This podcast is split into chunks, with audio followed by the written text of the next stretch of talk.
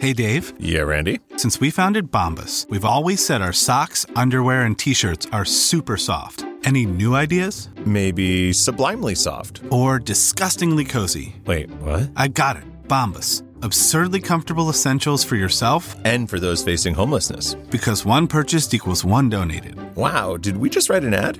Yes. Bombas. Big comfort for everyone. Go to bombas.com slash Wondery and use code Wondery for 20% off your first purchase. This podcast is supported by FedEx.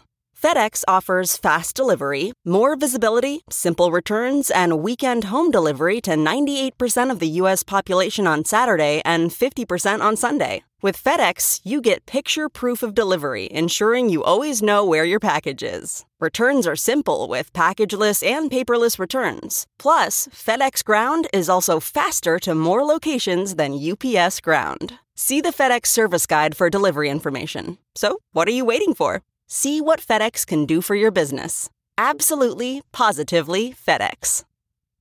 Hey, welcome to this podcast number 356. Um, I just got to London and I'm a little wiped out after traveling, so this might be a very quick intro, which is probably okay in your book.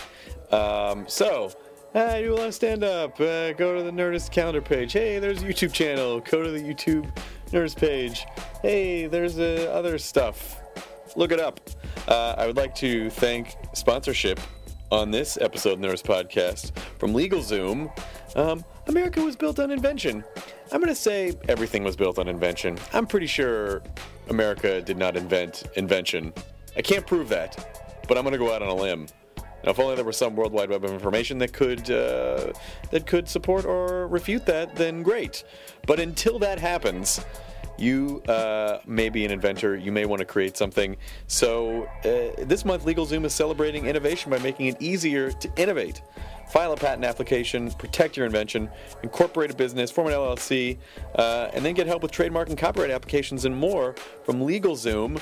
They've helped uh, customers file for over 100,000 trademarks and help tons of businesses get started right. Just visit LegalZoom.com. You're going to get answers uh, to some straightforward questions. They're going to take care of you from start to finish. Celebrate innovation with LegalZoom for a limited time. Get a special price on trademark, copyright, and pat- patent applications when you enter Nerdist in the referral box at checkout. Protect your creations and launch your dreams at LegalZoom.com today. LegalZoom can provide self-help services at your specific direction, or they can connect you to an independent attorney, but they are not a law firm. LegalZoom.com.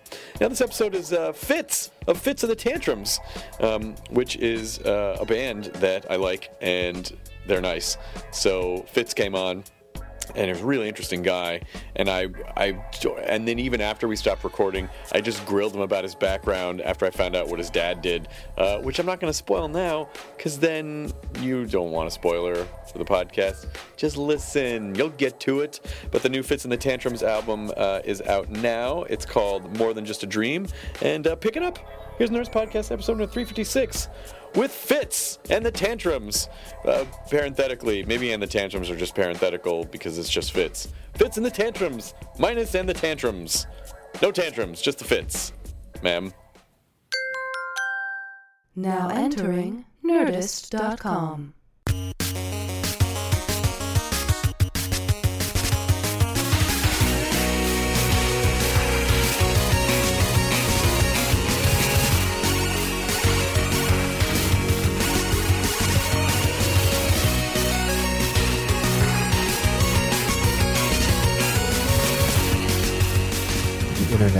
internet has emboldened everybody to have way too many opinions. Bring your mother into it. It's weird. Yeah, and your family and your dick for some reason they'll challenge. So we don't have to be clean, right? We can No. use No. dirty words. Yeah, Please. yeah, Because I got a trucker's mouth. that's good. Okay, good. The podcast could almost be called Trucker's Mouth. I still like. And no one asked, but this is very specific. Yeah, no, this is very specific, and I know no one asked. Mo- Most of our stories are just. I mean, it's very just. It's very much just a loose conversation. Uh, Fitz and now there don't seem to be any tantrums here. No, we left the tantrums at home. D- is that is that? Are they like we want to come? And you're like your tantrums. You stay here. Uh, no, I think they were like, "What? We don't have to work today, and you do. Go for it, buddy." you have to go talk for an hour. exactly. So your album, well, by the time this goes up, your album will have just come out. Yeah, that's right. So uh, congratulations, Thank you, brother. You did it. we did it. you released your album. 10 million copies sold. Oh Well man, done, sir. Remember those days? Oh my Uh, god. remember when everyone had Taylor Swift numbers? Or- or Adele? and it was like, and if you if you sold any less than like five million, it was like fuck off. I know, and now you you sell like 150,000 and they're like applauding you. Yeah. I- it's crazy. It's so crazy to look at the the charts and see like what makes number 1 some weeks and it's literally you could sell like 45,000 records and Yeah. be in the number 1 position on the charts. Do you even think about any of that stuff anymore, or is it like what's your what's your gauge for success, or do you have one, or is it a personal one, or is it a numbers one? I mean that you know for me that's like multi-layered because for me like you know I busted my ass in the music business for almost 20 years and I could not get fucking arrested to save my life. Um, and I picked up and put down the dream so many times and it was really only when I was like 36 37 that I even got my first break after I had finally just finally come to peace with okay this is never going to happen just deal with it what else are you going to do with your life and then this magical moment happened where it felt different than anything else I had ever done. And it was sort of like, I always say it was like before, it was like trying to smash a square peg through a round hole. And then with this band with Fitz and the Tantrums, all of a sudden it was like it just flowed, and there was these serendipitous moments that kind of like kept feeding off of each other. So for me, every moment that this band exists and I actually get to pay my bills from doing music, it's like, you know, uh, I've already like achieved every dream I could have ever have wanted. Well, what was what do you think the shift was? Was it just this specific collection of people that was just like, oh, well, this isn't you couldn't engineer this; it just kind of happened. Well, obviously, I think you know you got to have good music. You got to have talented people. There's definitely like some exceptional musicians in my band, and what we do is we put on a real live show. You know, it's like there's no smoke and mirrors. Everybody is so talented, and when you put the six of us together, there is this palpable energy that's translated. Uh, but I think it's also my drummer John. He always talks about this, you know, theory of like you're in line, and if you get out of line, you got to get back to the end of the line. But if you stay in line for your dream, you just keep plowing away at it. Eventually, your time is going to come around. So his theory is don't get out of the fucking line.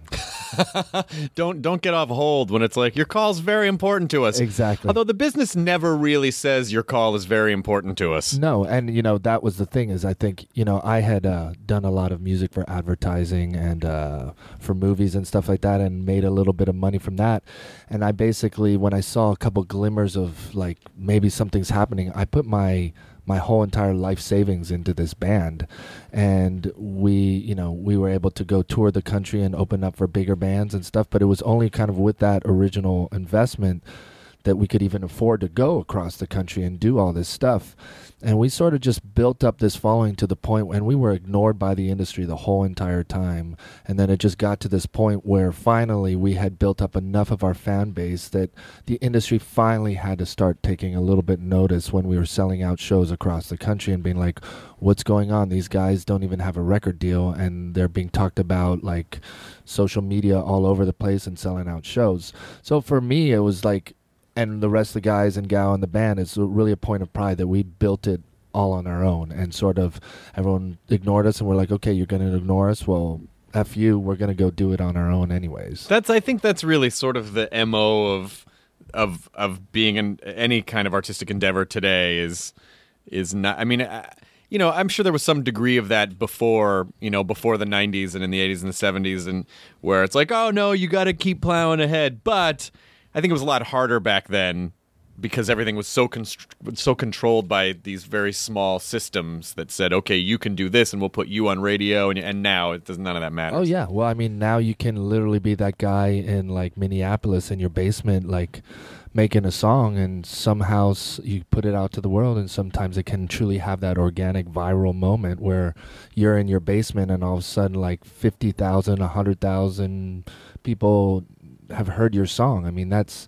that access uh, uh, you know we're talking about like you don't sell records anymore. It's a blessing and a curse all at the same time, you know.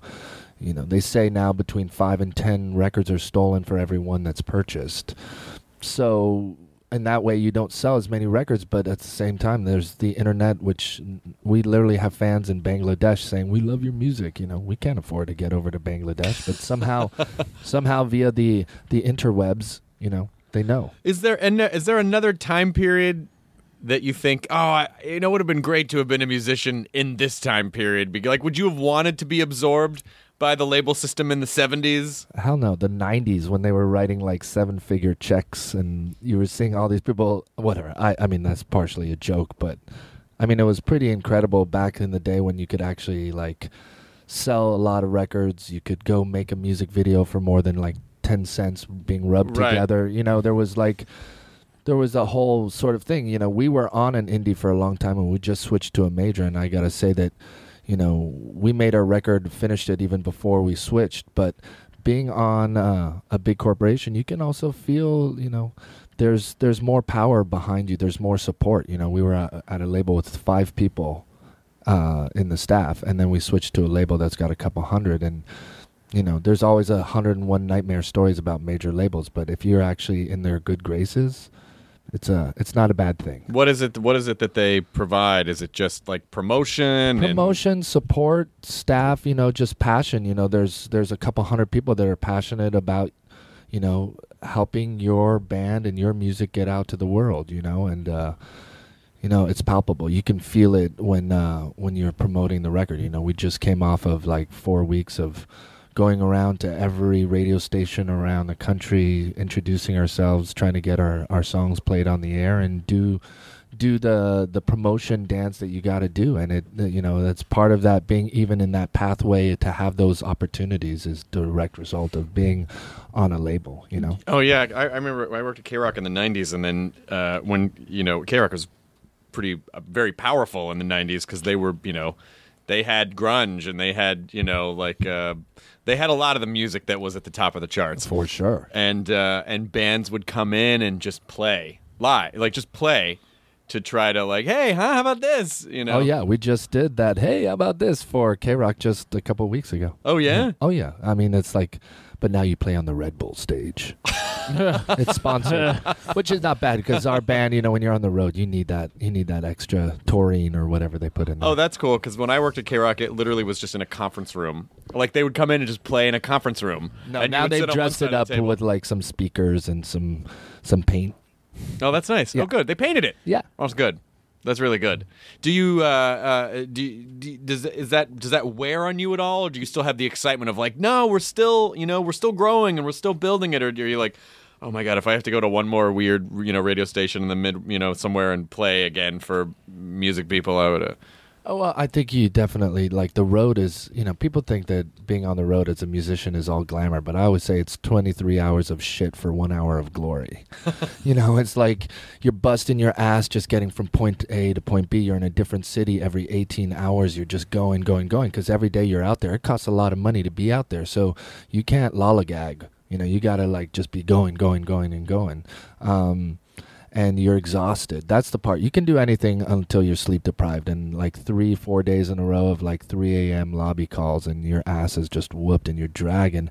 But I'll say this is the incredible thing about music. You start playing it as a band. I even had it yesterday. We were doing a show, and I was tired, but somebody sort of just went off on a solo and then everybody's energy just went through the roof and it was that real creative moment of creation and that thing that you can't even sort of quantify or explain really but it was just all of a sudden I went from exhausted to completely like euphoric. hmm What do you think happened for the the the, the, the you say the twenty years before this specific uh, the specific thing happened with the tantrums? Like, what was it? What were you trying to do, or what did you feel like when you look back now? Do you go, "Oh, well, of course that wouldn't have worked because I was trying too hard to pursue a trend, or I wasn't doing this, or I was." I think you know. I mean, the thing is, is like I've been a singer my whole entire life, and then the sort of vibe that comes from that is you're like, well, if you can sing any style, what innately is you? What what uh what defines you? Uh, what is your true authentic voice? Because you can sing any kind of style, and it took me a long time to I think find what that that thing was, where it went from being imitation to like just personal, real my voice. And I think that's one of the elements. You know, I'd say, you know, I mean, I grew up in LA. It's such a weird city to to grow up and You see like basically everybody coming from every other city to this town to try and succeed to make it and like you grow up here so you're like well where do i go? If everyone's coming if this is the place you come where do you go?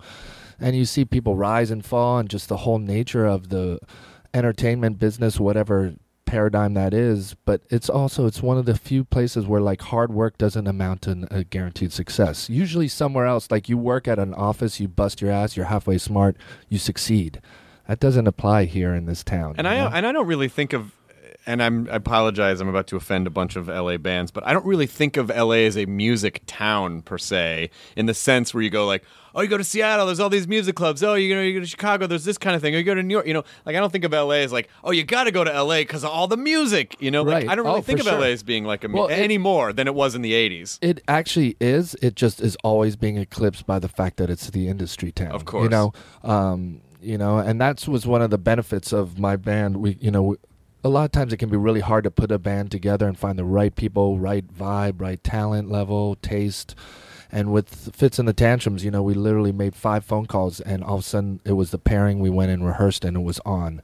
But all those guys came from that authentic music scene here in LA. You know, um, you know, there's a whole sort of underground uh, soul and funk and hip hop scene that's happening uh, continuously outside of the industry, and all those guys had played with each other in different combinations. So they really brought that sort of uh, just road dog skill and veteran sort of ability that existed in that uh, outside in that real uh, music community and brought it to the band and that was one of the reasons why we went from one rehearsal to playing at our first show a week later at hotel cafe I mean, it is almost kind of a when you think about that, it is almost like uh, like an astronomy event, where like all these different things had their own paths, and then it just it took all those paths to bring them to this one point in time to make them ready to create this very specific kind of chemistry for this thing. I, I totally agree. You know, I mean, it's like some of it was like finding your right voice, some of it was finding the right people, good music, but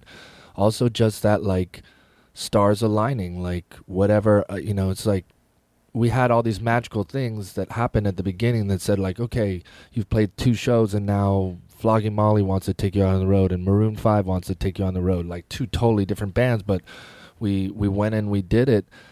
But you know, at the same time, it was coupled with like the hardest amount of work that we've ever done. We, you know, like I said, nobody was in the industry was paying attention, so we just went and grinded it out. We did everything. We should we, you know, interviewed at the local newspaper to the local LA Weekly style paper in every town. I mean, we did everything and everything and played shows in front of five people and dives in the middle of nowhere to playing to 500 people the next night and just collected those fans two, three, ten at a time.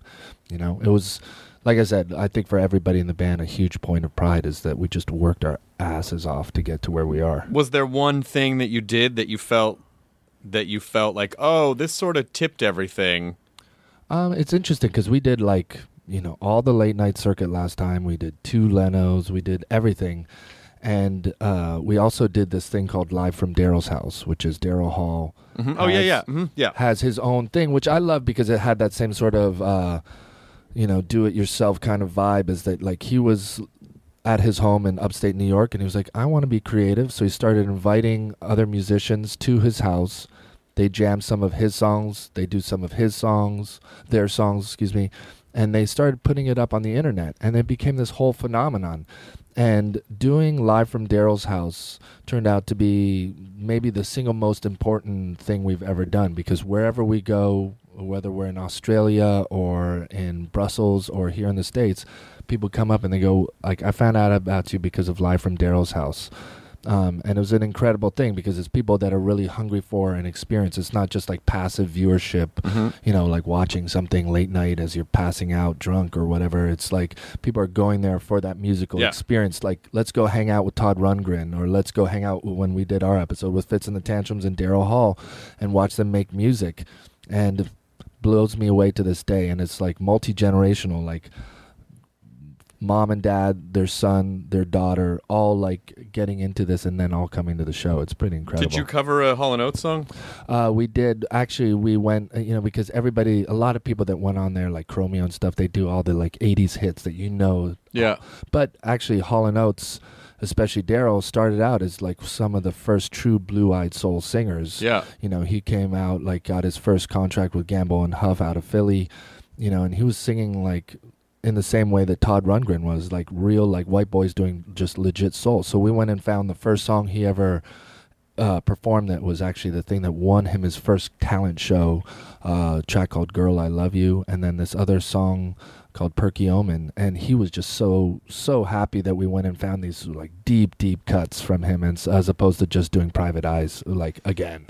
Very creative on your part. That says a lot about your band. Yeah, well, you know, and it was like because uh, especially our first record was very sort of influenced by '60s soul music. I mean, you know, for people that know like Sharon Jones and the Dap Kings, they're like traditionalists. They do like '60s soul, Motown Stax, all that kind of stuff, like to a T. And she is one of the badass, best singers and performers ever. But our music was sort of more of a weird hybrid of like soul music, but even more so like 80s British bands that were being influenced by soul music. Like You know, ABC? ABC, Style Council, all that, st- you know, Haircut 100, all that kind of music that was like, it was like once remo- removed, you know, and, uh, that's sort of where we got our influences. But that's why we, when we went and hung out with Daryl, we said, okay, well, let's find the music that found his roots, which was that blue-eyed soul sort of vibe, and less of the '80s new wave. And I, I'd actually say on this record now we've kind of embraced more of the uh, the '80s new wave part on this record. It's more of a progression. I fucking love that music so much. I mean, like ABC's "How to Be a Millionaire" was a. f- It's I played the shit out of that because that, that was one of the first actual compact discs that you could buy that I bought in the in the in the you know like '86 maybe '87 was "How to Be a Millionaire." I played the fuck out of that. yeah, well, and if you grew up, where did you grow up? Uh, well, I grew up in a lot of different cities, but I I ended up in L.A. my senior year of high school. But I Oh, was so- in Denver before. And I then think we're close in age. So if you were around here, it was like KROQ was the radio station for the whole country. They broke every 80s new wave and new romantic band. Yeah, if you know Rodney- even Rod- what new, Rodney- new romantic is. You know, Rod- it's like- Rodney brought a lot of stuff. on the Rodney on the Roq. you know, I mean, it's like all of that stuff. I just, I loved it. Loved it. Violent Femmes, Haircut 100, ABC. Mm-hmm. You know, and for us, this new record, there's a lot of tracks that I say are sort of like uh, Martin Fry, ABC Redux for 2013, sort of definitely taking a lot of influence from. They all had world. that, and they all, you know, the one thing that um, that the '90s kind of took away, or maybe it didn't take away, it just gave different costumes. But I feel like there was a certain sort of there was a certain character element to '80s music. There was a certain theatrical, you know, and and maybe it came out of like. You know, Elton John and Ziggy Star or Ziggy Stardust or whatever from the or Alice Cooper or whatever it came from. But then in the '80s, like when I think about ABC, they had very specific characters, and there was like the bald guy with the round glasses, and then Martin Fry, and then the and or then, like my hairdo inspired the flock of seagulls. Come on. well, exa- well, you- your- yours is not even a. You're, I know mine is a tame version. you're like a level three seagulls. Like it's not exactly because he was a full ten. I mean, because he full had the side. This side was our, our like just straight up. Yeah, and then all and then all those you know those all those theatrics went away, and I mean I think when you look back, you go okay, they just swapped out the costumes for flannel. Like they were still costumes, they were just they shed it all away, and I think. You know, even the idea of touring a band like ABC or like what you guys do, which is more of a, a fuller, bigger, like that late revival, '60s revival sound, is uh, is it tough now to tour that? Because it's not it's not as just like well there's just three of us and it's cheap to tour i mean like it must be a kind of a pain for you guys to tour Well, when you're doing like the festival circuit Your during- manager's in the nodding. summer, you're looking at at those DJs that literally are fucking rolling up, and I, I'm not joking. They're rolling up with a fucking USB stick. And you know those motherfuckers are getting paid like 250 grand, and you're like, I fucking hate you. i mean i remember uh, uh, talking to a friend of mine who was in the who was in a band and in, and in the in, this is even the 90s and he would go he'd go yeah you know we just got offered uh, you know like a couple hundred grand to go play australia and i'm like that's really awesome and he goes no it's not i mean wait because they were a big band and he's like travel, hotel, transportation, commissions, food, crew. You know, it, it just it whittled all down, and they really all just walked away. You know, for a month long 500 tour. bucks. I mean, literally, just like a, like maybe a, a couple thousand dollars Oh, for I know, for know. you know like uh, for a lot of for a lot of work, which we should definitely not tell me or the rest of my band to uh, to go listen to this podcast because that's that's the experience that we have. You know, there's six of us, and then you got a couple crew, and you got to get there. Point A, it's definitely more challenging. I mean, you have to like work twice as hard to like make a living at it. Don't you remember when TLC did their behind the music and they were like, everyone thinks you make a lot of money, but he, you have, and they were like the first ones to really break it down. about and- recoupment. yeah, and they're like, here's what you have to understand about how it works, you know, because people just think,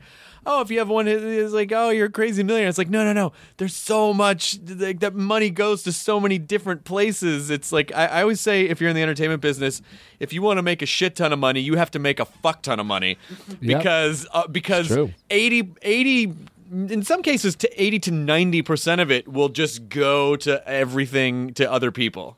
Yeah, well, you know, there's, you know, in, in this world, there's a lot of people that got to help you. You know, you have managers, agents, publicists, uh, accountant. Uh, you know, I mean, it's like whatever the boring business side of it, but it's the shit where like everybody's got to survive, and there's, you know, there's a lot, there's a lot of pieces to the pie that are split off. But but before people think that we're you know that we're luxury complaining, but the, but in the end, you know, for me, I always sort of felt like, well, as long as I'm not, as long as I can make enough to keep doing what I want to do, then it'll be fine. Then everything will be well, fine. you know, and I'd say the interesting thing about music and musicians is musicians get fucked in the ass more than anybody else. It's kind of crazy. You know, we get taken advantage of all the time. You know, people want you to do shit for free. They want to underpay you. It's really hard to make it and make a steady living uh, in music. Like even I w- was lucky. I fell into making music for commercials, and you can actually make a pretty decent uh, uh, living from doing that. But like I went and like had a meeting with a television show, some reality show. They were like, "So yeah, we want you to make the music for the season." I'm like, "Cool." They're like, "Yeah." So it's like eight thousand dollars. I'm like, "Okay." Eight thousand dollars an episode. They basically want like forty-four minutes worth of wall-to-wall music, and they're like, "Oh no, no, no, no, no! That's like uh, eight thousand for sixteen episodes." And I'm like, "That's l- like less than a penny a minute of worth of music." which which will take you how many months to make? Exactly. You know, it was insane. It, musicians just get taken advantage of. It's one of those things. Like even now, it's like with the digital revolution, it's the first people that like the file sizes were small enough, and now it's happening to TV and movies. But like, you could steal music very easily. You know, and it was like the first sort of victims of like the internet and zeros and ones Yeah. and uh, you know it, i just say that if you can actually make it as, and pay your bills and for us that's like six of us in the band a couple crew our extended fa- family of our two managers that like have been with us since the very beginning we're all like actually paying our rent now and that's that is a blessing you know it's a truly kind of incredible. I mean, it, especially as much as you tour, do you really even even if you had like a massive house, it was like you're never even in it anyway. Like the life of a musician, how much money do you need? Like it really is just as long as you can make enough to keep going, and then maybe you'll have some later on down the road, so you don't you know so you don't die. Yeah, well, and because people don't bu- uh, really buy records as much, the way you, you, you make a living is being on the road, and it's not like other things. Well, I guess it's like when you're like a comedian and you're going out and doing shows. You can only be one city at a time. You gotta like go play one show at a time, one show at a time. But again, but the but the comedian, uh, a comedian's joy is basically I don't even roll up with a USB stick. right? It's just you. It's just like there's no sound check. There's no, you know, unless I'm doing a theater, there's no crew. It's really I just come in and you know people are eating wings and uh, and I just I just I yell dick jokes at them, and so there's there's no there's no real, you know, it's very easy for me and and I and I and I and so I I know that versus what it must be like. I mean, even just the idea of having to rely on five other people to show up, be there, always be performing at the same level, all be kind of agreeing that we're moving all in the same direction. Like that is astonishing to me. Like bands that stay together more than an album, I'm blown away by. Bands that stay together for decades, I don't know how the fuck they do that. Oh, I know. I mean, it's a challenge, but you know, it's like when you find the right combination of people, it's definitely easier. You know, I mean, we're all we're all focused together, and I think it's part of the thing is that we're all not 21 and falling on our face over our own ego and being drunk every night. You know, it's Right. like we're all like professionals, and we all work really hard, and we all know what's at stake. You know, people have houses, have babies, have have lives that they need to be responsible for. So Yeah. it definitely can motivate you a little more than to to be a total fuck up. Do, what uh, what when you when you look back at all the is, is is there one is there one band or kind of musical experience that you were involved in where you look back and you go, oh no, oh man, or where do you or are you pretty much were you are you happy with all of it? Oh no! Well, all I'll say is thank God that all of that stuff happened before the internet, man. because A constant nobody, reminder of your failures. nobody can like really just like post that shit and humiliate me over and over and over again. It's like in the past and it stays in the past, and that's I'm uh, really grateful for that part of it for The- sure. Actually, you know, I know, I know. You're. The, there was a half smirk when you were saying that, like it's almost a little, like you're almost kidding, but maybe not. but I I don't ain't think joking. I don't think you like that is a very real. Can you imagine now what it's like to to try to develop when you could all of a sudden be completely ridiculed and then maybe go, well, I'm probably not going to do this anymore because that was a horrible experience. Like you were allowed to sort of fail and try and experiment without feeling like everyone was going to judge you. well, now I'm sure somebody's gonna go dig somewhere and find some shit to put on the air. You're, but, you're okay now. Whatever, You'll it'll, be- uh, you'll- you'll- it'll you're- survive. You're okay now. But you know, even with my friends, you know, it's like I don't even tell my friends about shows. They're like, "Why didn't you tell me you did a concert in town?" I'm like, "Dude, I spent so many years guilt tripping you people, begging you to show up at my fucking shows, and you, you know, it was just like the worst feeling, like just guilt tripping 50 of your friends to show up. Please at the just show Viper up so we can perform. so that like oh you know you don't have to pay to play at the whiskey or whatever you know it's Yeah. like ugh, i just that feeling is the worst feeling so i don't even bother with that the fact that we actually have fans that want to come and hang out and sing and they know the music and they're there uh, i'm like i don't even bother telling my friends anymore I don't. Uh, a, lot, a lot of times, I don't just because I always feel like I always feel a little obnoxious if I haven't seen someone for a while and I go and I call them and I go, "Hey, would you like to come see me on stage?" I know, like it's it feels weird to say that. it's a very weird Come watch me. and even like with you know like i've lived in this town my whole life so i know a shit ton of people. I'm not friends with them but i know a lot a lot a lot of people. I can never go out. My my lady hates going out with me because i gotta stop it hey man how you doing? You know like that conversation that you have to you can't walk by them and Yeah. ignore them but you know and uh it just drives her crazy. But um shoot i just totally Did my you? brain did your brain died. just take a vacation my for a brain sec? just died You were going down a pathway, and then you went down a stairwell, and then you were like, "I didn't leave a breadcrumb trail. I don't know where I was Oh. a second ago." now i remember Good. And I, I it's just, like- I generally, I'll just talk until someone remembers. it's like uh you know that sort of thing now that we've had some success it's like now people that just want to be like so congratulations it's like the whole personal dynamic shifts from uh from just regular conversations to now it's all about talking about what's happening with you or the success of the band and that's i think is a similar thing where i'm not used to like i don't like that kind of attention even though i like this lead singer of a band like i don't like to kind of have to talk about myself and my personal life or be like hey yeah come see my band come yeah and this is happening for me and It's interesting you say that. Let's talk about your childhood. Where, where'd you go to high school?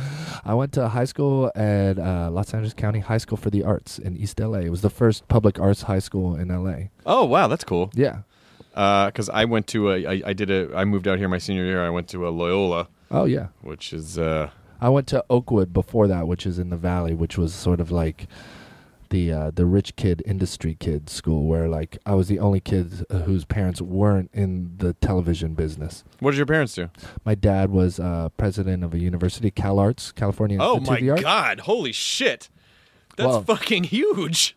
Cal Arts is Cal Arts is like some of the greatest artists, animators, paint. Like that's a fucking. But it's not TV.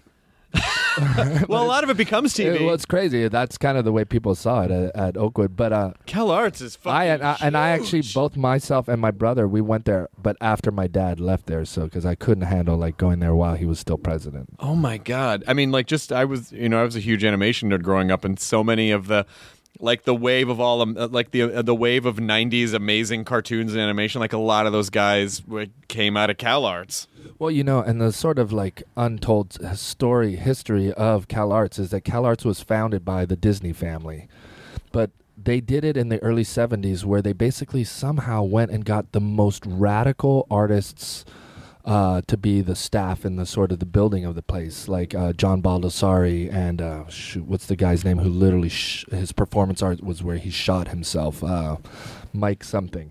Anyway, so they started this school that they envisioned would just be like a nice little factory to like build like talented people for Disney.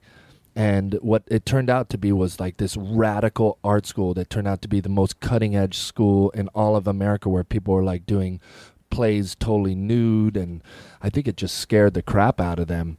And uh, I think they wanted to kind of pull back from it a little, but at that point it would have been probably a PR nightmare. So they sort of still had to continue with it and they moved up to Valencia right near uh, Magic, Magic Mountain, yeah. And then there became this sort of division where there was like two schools. There was the animation school and then there was the rest of the school. and it was sort of like the rest yeah, well, it was like all the other things, like whether you were dance or experimental film or fine arts or whatever. But there was this real division.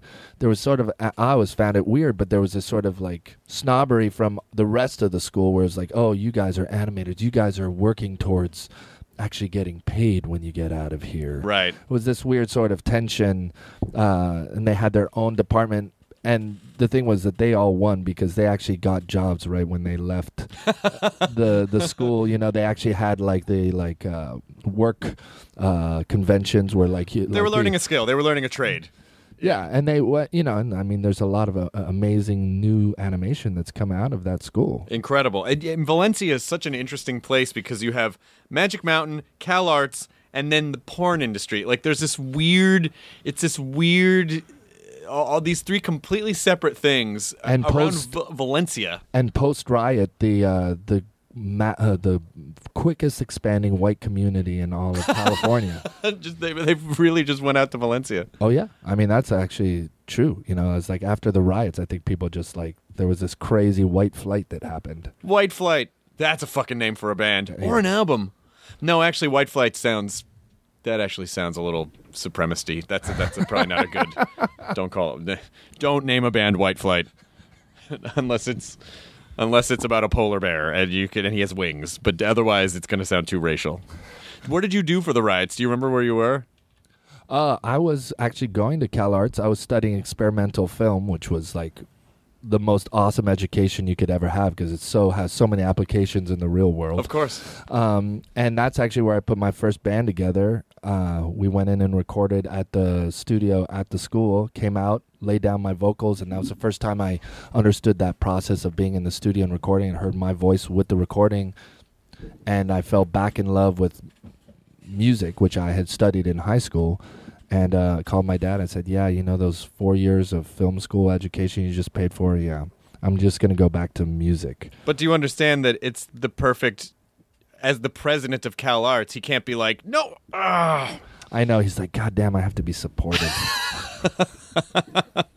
What was your first? What was that band called? Do you remember? uh, that, oh gosh, what was that band called? I think it was called Remedy. Remedy. Remedy. It was the 90s. You guys got to forgive me. and it was totally like uh, Opening a for bunch Fuel. Of, it was a bunch of the jazz musicians playing like prog rock, like prog heavy metal, kind of like in weird time signatures. Oh yeah, yeah. Just the most like nerdy music that nobody else could love, but The- other musicians. that you're experimenting. Yeah. Yeah, I remember uh, in, in when I remember I went to I had a class. Uh, I I was kind of walking around the. There's a little at UCLA campus where I went to college. There's a little like arboretum. There's like a little garden, and uh, and I got back to my apartment and my roommate's just glued to the TV, and he's like, "There's some serious shit going down. There's like a riot." And it was that footage of like.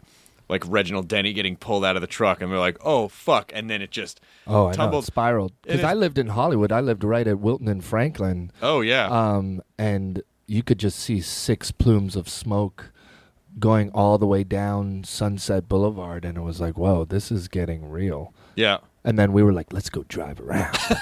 like Sean Penn did. Sean Penn drove to the riots in his Porsche. That's the story that I heard. Did he really? I, Oh, that believe, would- I totally believe it. yeah, I Yeah. believe that. And then uh, I, I just, uh, I mean, god damn it, you know, well, we were college kids. What the fuck? We basically just holed up in a friend's apartment building. Smoked building. weed. Yeah, we just got drunk. Basically, just got drunk. I mean, we were just. That's what I did. yeah, I mean, you know, it was uh, he was in a security building. We're like, well, we'll probably be okay. But it was so crazy because, Remember the very special Doogie Howser that was during the riots? uh, no, I do. What was the very special Doogie Howser? Uh, well, Doogie was taking care of this guy who had looted a store, and he had a moral dilemma about it. You know, it's during the riots in L.A. I Yeah. didn't, I didn't know Doogie Howser took place in L.A. until that episode, but and that was very special. yeah, it was very special. Uh, just, this guy's building was one of the taller buildings in Westwood, in, in the in the little community of apartments where all the students live, and um, it was. Ju- I remember just being really weird, just being on the roof and looking out and just seeing like fucking military vehicles in the streets and no people. Because Westwood at that time, well, still I guess, but Westwood at that time was just like always. Yeah, Westwood was a little shaky. What in the in the mid '80s, Westwood was very popular. Then the New Jack City riots happened, and then Westwood got unpopular for a while. Do you remember the New Jack City riots? Of course. Yeah, so that ruined Westwood for a few years. People rioted after the movie New Jack City in Westwood, and people got shot. At the movie because theater. it was it that a whole bad. The thing. movie was that bad. They were New like, Jack City's a good movie. What are you talking about? I'm Pookie. You're classic. Pookie. We're all Pookie. Don't you remember? All right, Fucking so Judd Judd please Judd, Hur- explain- Judd Nelson, not Explain Judd this Hirsch. more to me. What happened? There was a drive-by shooting. There was some sort of a shooting at the movie theater for New Jack City. I don't know if the theater Like at was the oversold. Westwood? Like was it the At the premiere Westwood. or something? Or? I don't know. It wasn't the premiere. It was just a screening of New Jack City, and so there were shootings and there was a thing and a, and a mini incident that happened, and so Westwood went dark. Like it just went went dead for a couple years because you know all the people were like. Oh, we can get shot. Okay, well, we're not going to go walk the streets. And so Westwood died a little bit, Wow. and then came back, and then the riots happened, and then it got weird again for for a little while. Well, Westwood. I feel Westwood's back now. Westwood's way back Yeah, now. Yeah, I've, I have not Very been there in like 15 years. I went there maybe, uh, yeah, maybe like a year ago. I kind of walked through, and it, fe- it, some of the shops are different, but it fucking feels exactly the same. It's so weird. Like growing up here, I, like I live now. I live even further east. I live in Silver Lake, and it's like I just was in Malibu yesterday for this uh, benefit, and uh, I was like, "This is literally my yearly journey to the west side." It is- Like, I never go to the Easier to west get to. Las Vegas than from Silver Lake to Malibu. Kind Oh, of God. Easier Little to little fly bit. to Las Vegas. You just don't want to get on the other side of the 405. You just don't want to do it. My manager lives there. He's. I'm just hating on his. What is boo. wrong with you? How could you live on the west side? He, he really and this is like one of like the guy who no more 90s rock than this dude. Like he was hollywood in the 90s rock and roll scene. And now, and now he's just, totally drift- bouged drifted- out drifted- in the boo. West, drifted west, drifted west for gourmet markets and. yeah, here it's, it's just It's so telling of the Santa Monica Farmers Market to happen during the week in the like in the morning.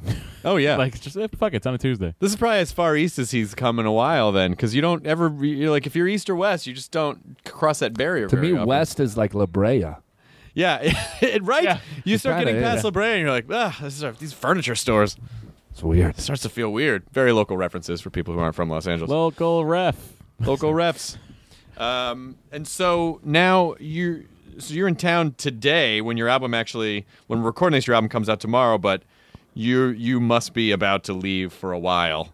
yeah i mean we you know it took us all of last year to make the album the album's called more than just a dream and um now just putting back the armor because we know like last time we didn't know what was happening and we just sort of were blindly going day by day with the growing of the band and the success of it this time we know what's ahead of us which is basically we're going to be on the road for a couple years Wow. uh, and sometimes it's definitely like you're like wow okay how am i gonna like wrap my head around that and you just you can't even you literally just have to take it kind of week by week you know it, for us uh, you know this week it's the launch of the record we're doing kimmel tomorrow and stuff like that so it's like a nice break to be at home and hang out a little bit and get those last few moments of like normalcy before we go and be traveling wilburys again Oh yes, handle me with care. The traveling Wilburys. Super band.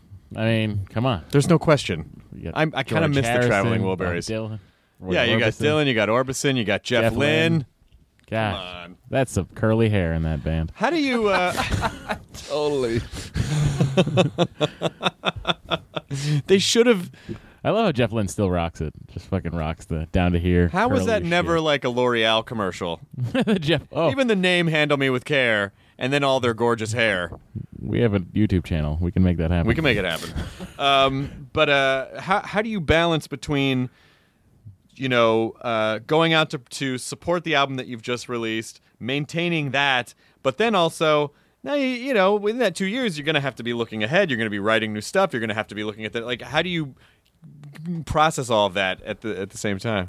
Uh, you know, it's like I don't know how actually, honestly. You just sort of have to do everything, you know, in your power to to to survive, you know. It's like, you know, this band uh, made it through hard work and it's not like uh, we're a household name by any stretch. I mean, we've definitely had success.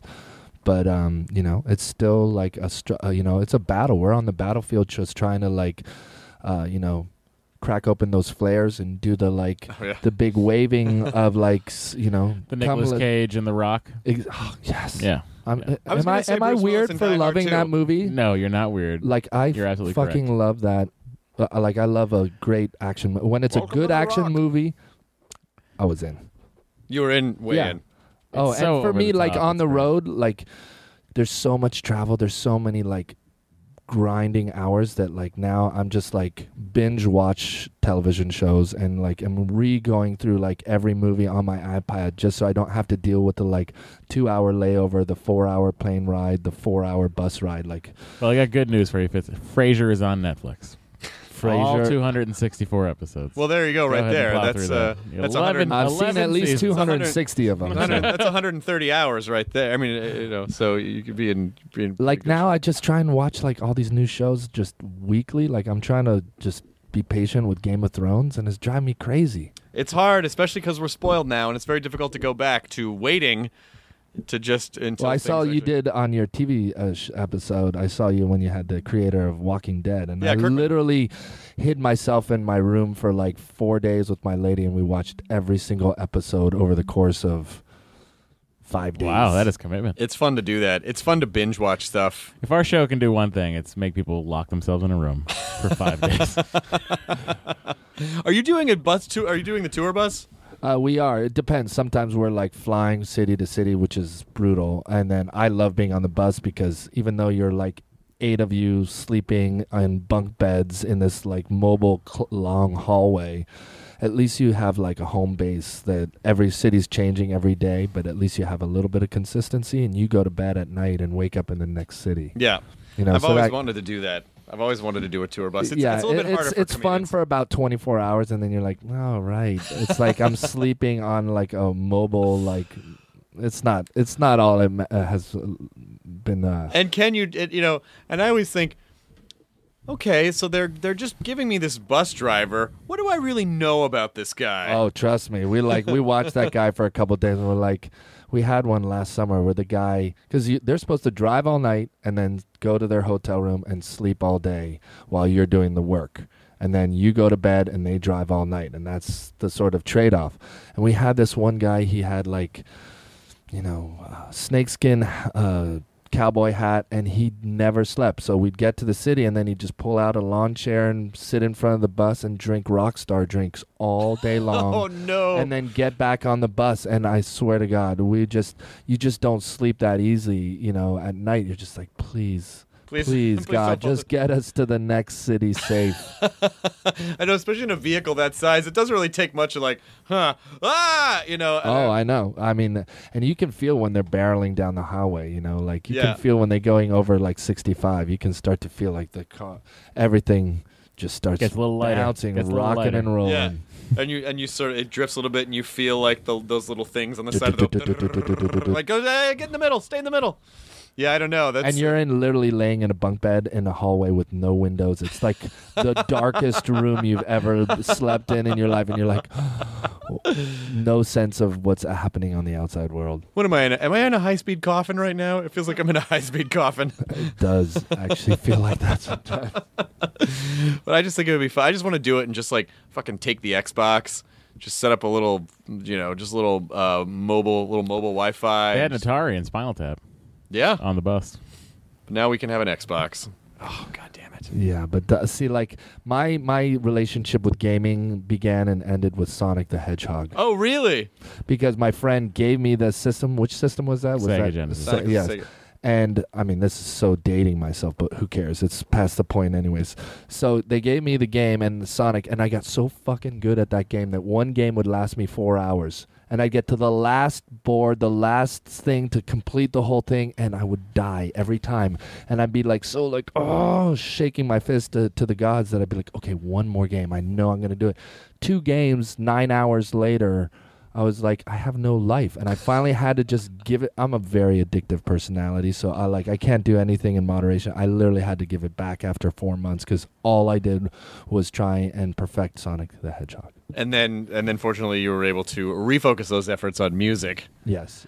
Otherwise. Fitz and the Tantrums would be the greatest Sega Genesis team, still keeping it real. I'm just gonna make an album of just eight bit sounds. you could chip tunes. oh, I know. Yeah, there's a bunch of them, right? You could do that. The theme to this podcast is a group called Anamanaguchi. It's all, Oh, yeah, all yeah, chip I've tunes. heard them yeah, before. they're fucking, they're fucking awesome. I, I would like to think that even after 20 years, uh, you, you would be the greatest Sega Genesis team. You're like, so did you finally beat Sonic? I'm like, no, no. Still, after all these years, I get to the last.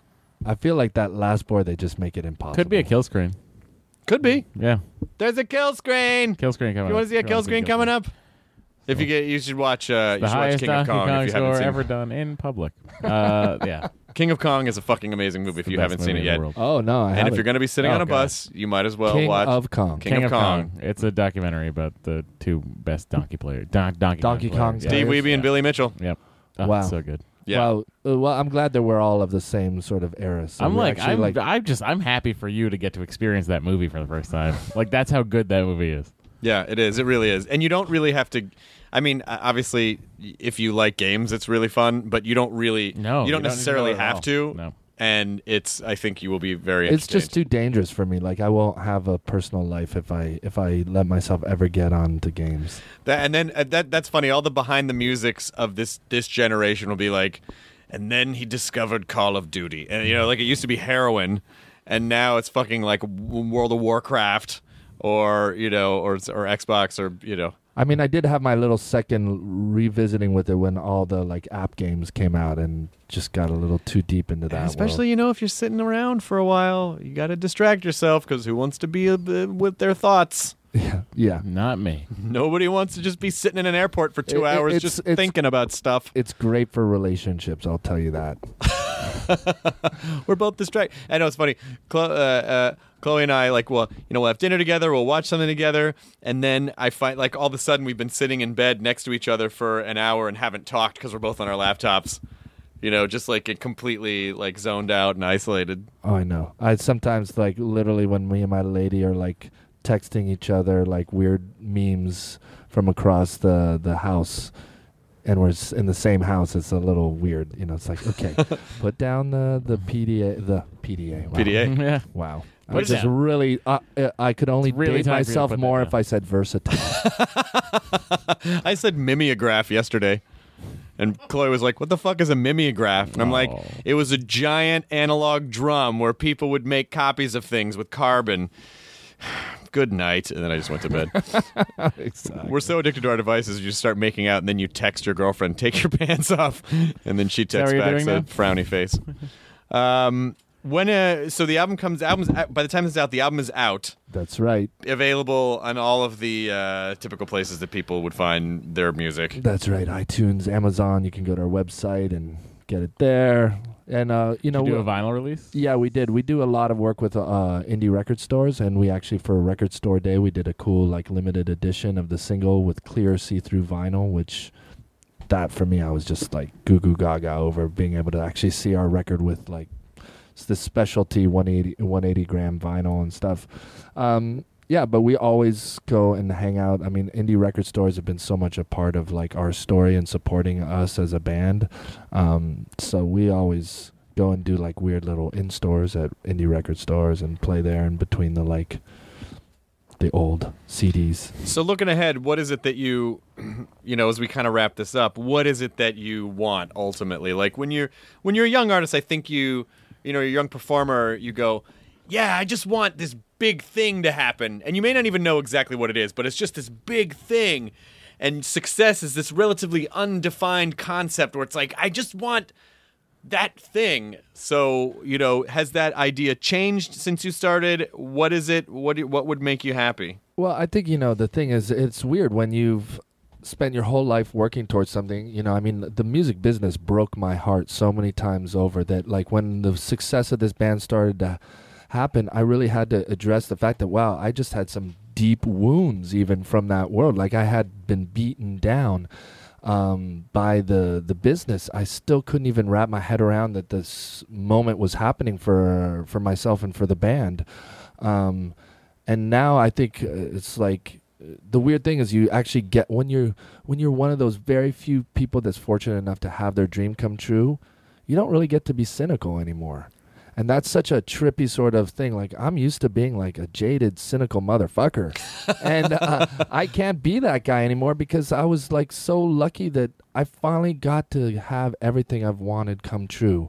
And for me now, it's just a question of how much, and I have to on a daily basis sort of just uh, remind myself to to see how fortunate we are and you know i mean look i'm ambitious. I want to you know i want to play the world. I want everybody to know our music. I want us to play arenas uh, you know and and have you know worldwide success. But at the same time it's like i've already we're already there. It's just a matter of how much. And if you just stay in the moment with it, then it's like you can enjoy the ride. Because if I'm always looking forward, I'm actually not enjoying what's already here and happening. And, you know, with everything, it's going to go away at some point. You know, they're going to stop loving you at some point. It's I've lived in this town, like we're talking about. I've seen that moment ha- come and go for many people in many different parts of the business. So it's like I'm literally just holding on to the rocket ship and just trying to to enjoy the ride as much as possible. And that is uh, almost the most perfect way to stick the landing for the end of the podcast because we constantly remind people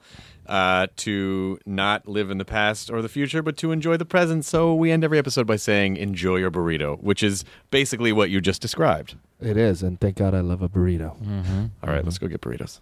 Thanks, Fitz. Good to see you, man. Dude, thank you so much. Pleasure. much. Awesome. Good luck with the tour. Thank you, brother. and good luck with the album. And uh, now I want to. Now we'll turn this off, and uh, I'm gonna. I want to ask questions about Cal Arts. Now leaving Nerdist.com. Enjoy your burrito.